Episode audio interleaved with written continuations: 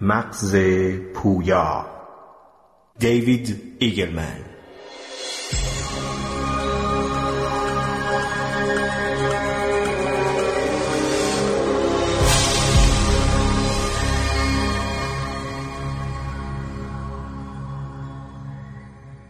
تصور کنید که به جای اینکه مریخ نوردی 180 کیلویی را به مریخ بفرستیم فقط کره ای را روانه این سیاره کنیم که در سر یک سنجاق جا می شود.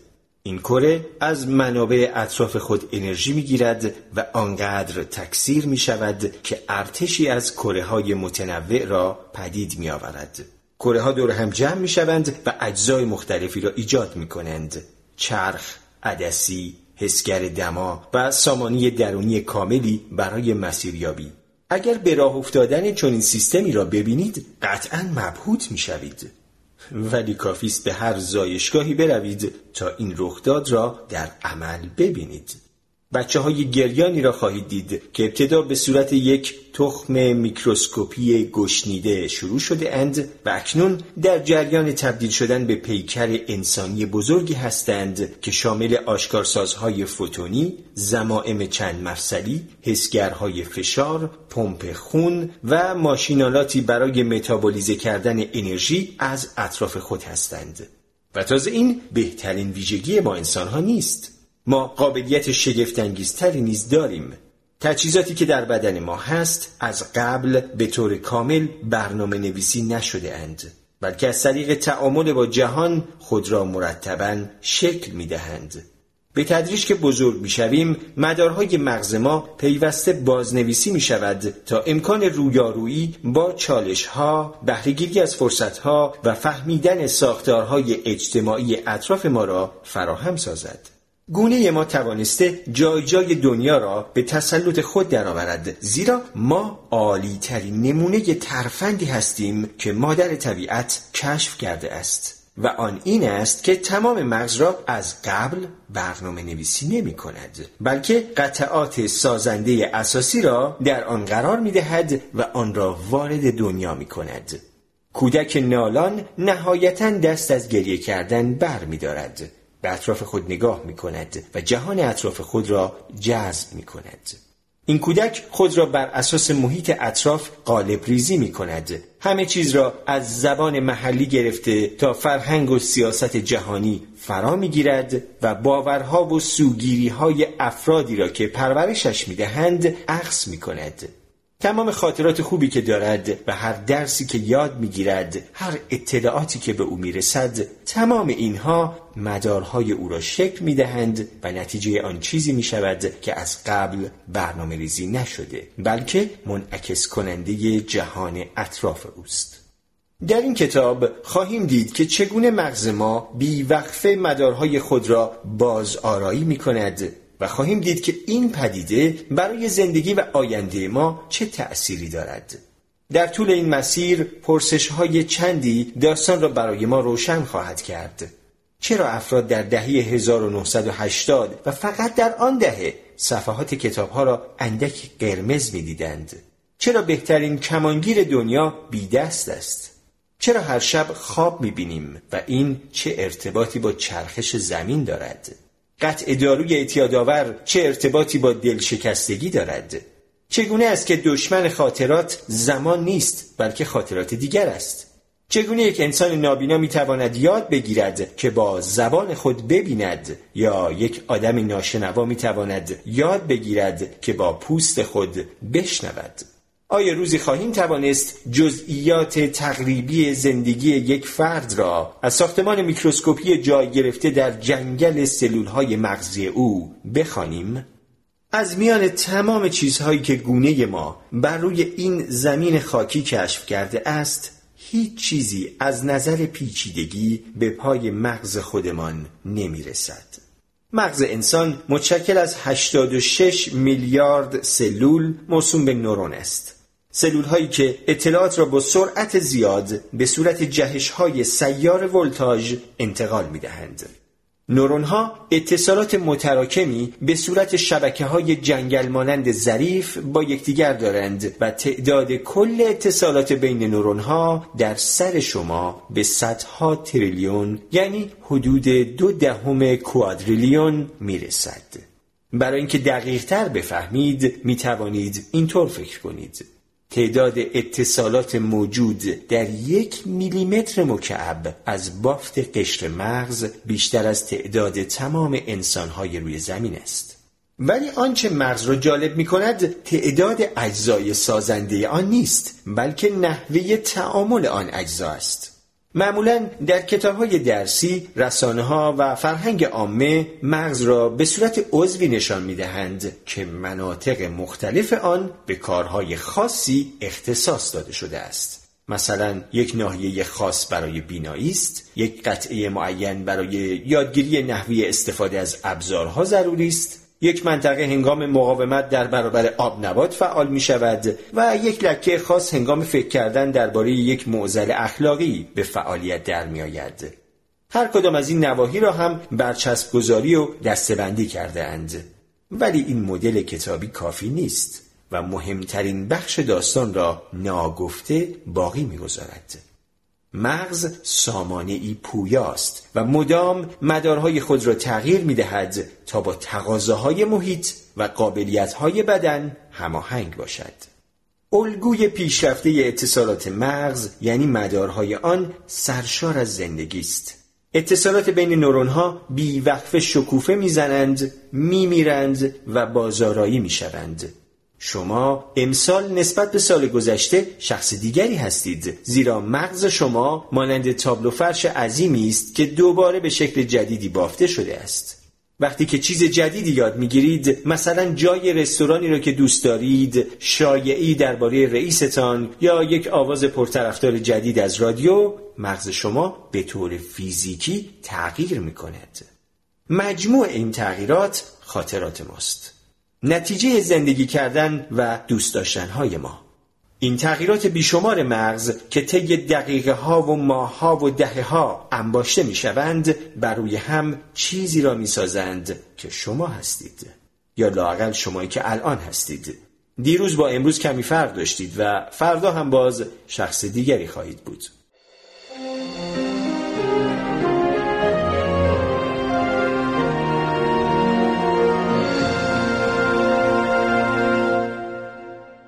راز دیگر زندگی در سال 1953 فرانسیس کریک فاتحانه وارد کافه‌ی Eagle and Child شد و به مشتریان یکه‌خورده‌ی آنجا اعلام کرد که او و جیمز واتسون راز حیات را کشف کرده اند.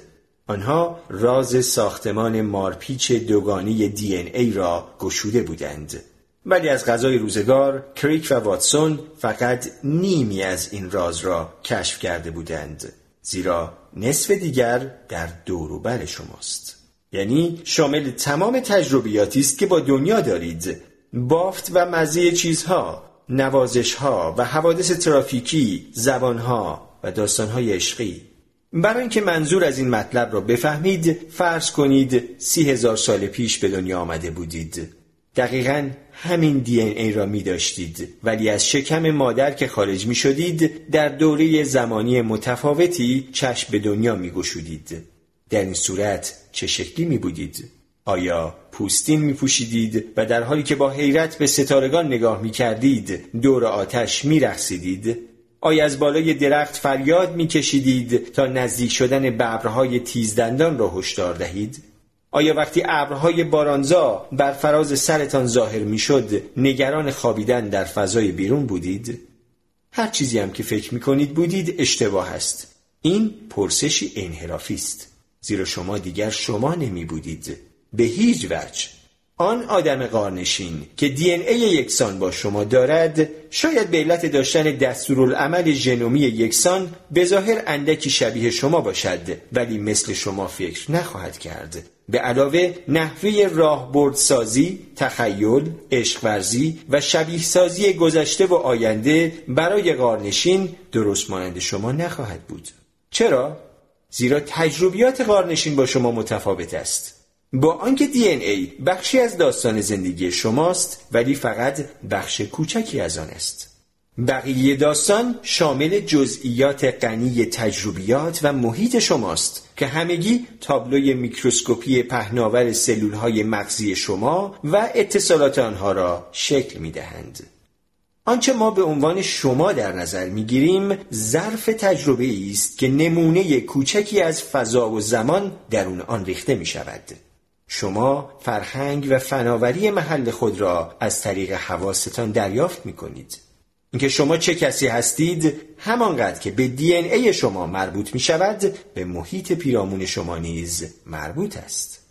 حالا در مقابل این داستان اجده های کومودوی را در نظر بگیرید که امروز متولد شده و یکی دیگر که سی هزار سال پیش متولد شده است. احتمالا خیلی سختتر خواهد بود که بین رفتار آنها هر گونه تمایزی قائل شوید. تفاوت در چیست؟ علت آن است که مغز اجده های کومودو هر بار تقریبا پیامد یکسانی را پدید می آورد. مهارت هایی که این جانوران در چنته دارند عمدتا از قبل مشخص است. بخور، جفتگیری کن، شنا کن. و این مهارت ها به آنها امکان می دهد که جایگاه پایداری را در اکوسیستم اشغال کنند. ولی کارشان فاقد انعطاف پذیری است. اگر آنها را سوار هواپیما کنید و از محل زندگیشان در جنوب شرقی اندونزی به مناطق برفی کانادا ببرید دیری نخواهد پایید که اثری از آنها بر جای نخواهد ماند. برعکس ما انسانها در آب و هواهای مختلف سراسر جهان به زندگی خود ادامه می دهیم و خیلی زود به کرات دیگر نیز خواهیم رفت. علت چیست؟ به خاطر این نیست که ما قویتر، محکمتر یا زمختر از جانوران دیگریم. از این نظر چه بسا بسیاری از حیوانات از ما بالاترند بلکه علت آن است که ما با مغزی به دنیا میاییم که تا حد زیادی ناکامل است. در نتیجه دوره کودکی ما که کار چندانی از دست ما بر نمی آید به طور منحصر به فردی طولانی است ولی این هزینه ارزش آن را دارد چون مغز ما به گونه است که جهان آن را شکل می دهد و بر این اساس است که حریسانه زبان، فرهنگ، رسم و رسوم، سیاست، مذهب و اخلاقیات را از محیط محلی خود فرا می گیریم. وارد شدن به دنیا با مغز نیمه آماده راهبرد پیروزمندی برای انسانها بوده است. ما از همه گونه های دیگر روی زمین جلو زده ایم. خشکی ها را در نوردیده ایم، دریاها را فتح کرده ایم و حتی قدم به کره ماه نهاده ایم. طول عمرمان را سه برابر کرده ایم. می توانیم سمفونی تصنیف کنیم. آسمان خراش بسازیم و جزئیات مغز خودمان را با دقتی روزافزون اندازه گیری کنیم. هیچ کدام از این کارها به صورت ژنتیکی کد نشده است. لاقل می توان گفت که به صورت مستقیم کد نشده است. بلکه در عوض ژنتیک ما مبتنی بر یک اصل ساده است سخت افزار غیر قابل انعطاف نساز بلکه سیستمی بساز که با دنیای پیرامون خود سازگار شود دی ای ما نقشه ثابتی برای ساختن یک موجود نیست بلکه سیستم پویایی را ایجاد می کند که مدام مدارهای خود را بازسازی می کند تا منعکس کننده جهان اطراف خود باشد و بتواند کارایی خود را در این محیط بهینه سازی کند. کودک مدرسه ای را در نظر بگیرید که به کره جغرافیایی نگاه می کند و فکر می کند که مرزهای کشورها کاملا قطعی و بدون تغییرند ولی یک تاریخدان حرفه‌ای می‌داند که مرزهای کشورها بر اساس پیشامدهای تاریخی تعیین شده اند و در هر مورد ممکن بود داستان به صورت دیگری رقم بخورد. ممکن بود کسی که قرار از شاه شود در کودکی بمیرد مزارع ذرت از آفت در امان بماند یا یک کشتی جنگی در دریا غرق شود و سرنوشت یک جنگ به صورت دیگری نوشته شود. تغییرات کوچک می توانست به صورت آبشاری به نقشه متفاوتی از جهان منجر شود. در مورد مغز هم همینطور است. گرچه در تصاویر سنتی کتاب های درسی چنین نمایش داده می شود که گویی نورون های مغز مانند دانه های اسمارتیز داخل یک شیشه خوش و خورم در کنار هم قرار گرفته اند ولی نباید گول این گونه تصاویر را بخورید. نورون ها به سختی برای بقا با هم رقابت می کنند. نورون ها هم درست مانند کشورهای همجوار مرزهای خود را مشخص می کنند و همواره از آن دفاع می کنند. آنها در تمام سطوح برای قلمرو و بقای خود می جنگند. هر نورون و هر اتصال میان نورون ها بر سر منابع با دیگران در نبرد است. با تداوم جنگ مرزها در طول عمر مغز نقشه ها به گونه بازارایی می شود که تجربیات و اهداف شخص همواره در ساختار مغز منعکس می شود. اگر یک حسابدار کار خود را رها کند تا نوازنده پیانو شود ناحیه عصبی اختصاص یافته به انگشتان او گسترش می‌یابد. اگر اپراتور میکروسکوپ شود قشر بینایی او تفکیک پذیری بالاتری برای جزئیات کوچکی که در پی دیدن آن است پیدا می کند. اگر کارشناس عطر شود ناحیه مغزی مربوط به بویایی در او بزرگتر خواهد شد مغز منابع خود را بر اساس آنچه اهمیت دارد توضیح می کند و برای این منظور رقابتی سرنوشت ساز را در میان تمام اجزای تشکیل دهنده ترتیب می دهد. مغز همواره خود را تعدیل می کند به گونه ای که منعکس کننده چالش ها و اهداف خود باشد منابع را به گونه ای شکل دهی می کند که با نیازها و شرایط آن سازگار باشد. اگر چیزی را که نیاز دارد نداشته باشد خودش آن را شکل می دهد حالا چرا این راه برد برای مغز مناسب است؟ نخستین مزیت آن سرعت است.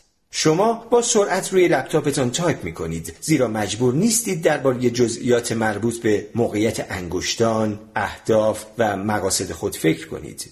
این کار خود به خود و انگار به صورت جادویی انجام می شود چرا که تایپ کردن بخشی از مدارهای مغزی شما شده است.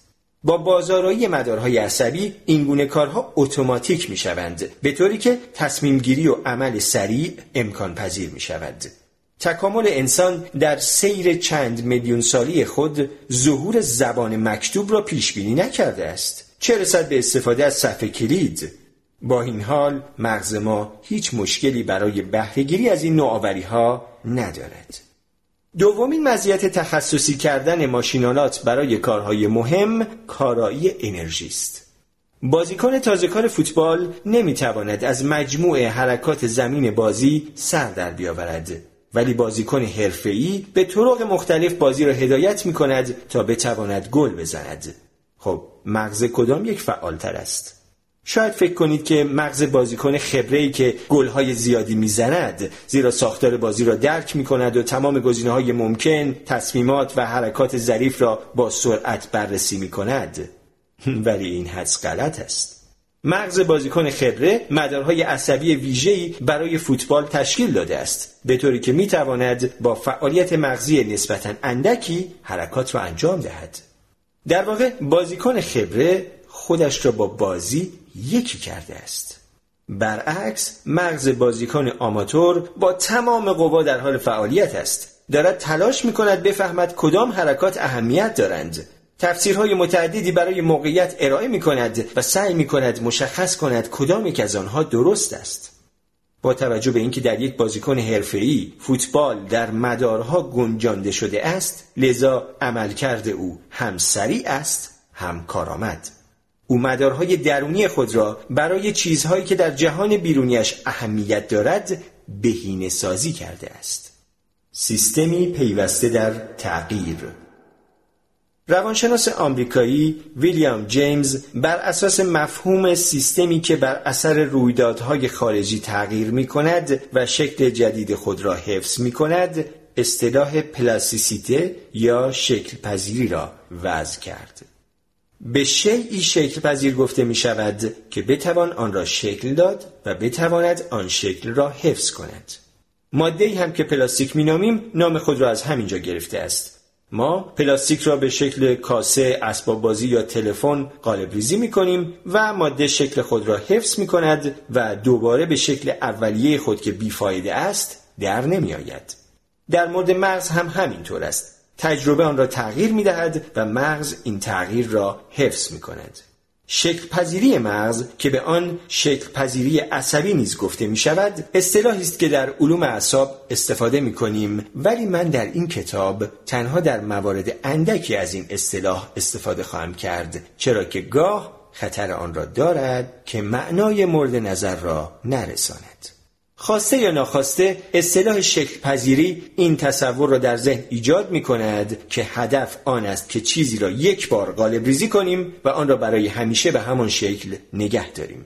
اسباب بازی پلاستیکی را درست کنیم و دیگر آن را تغییر ندهیم. ولی این کاری نیست که مغز می کند مغز در سرتاسر سر عمر شما مرتب خود را بازارایی می کند مغزها هرگز به نقطه پایان نمی رسند ما تمام عمر در حال شکوفایی به سمت چیزی هستیم هرچند که هدف هم مدام در حال حرکت است فکر کنید وقتی مطلبی را می‌خوانید که سالها پیش در دفتر یادداشتتان نوشته اید چه احساسی پیدا می کنید؟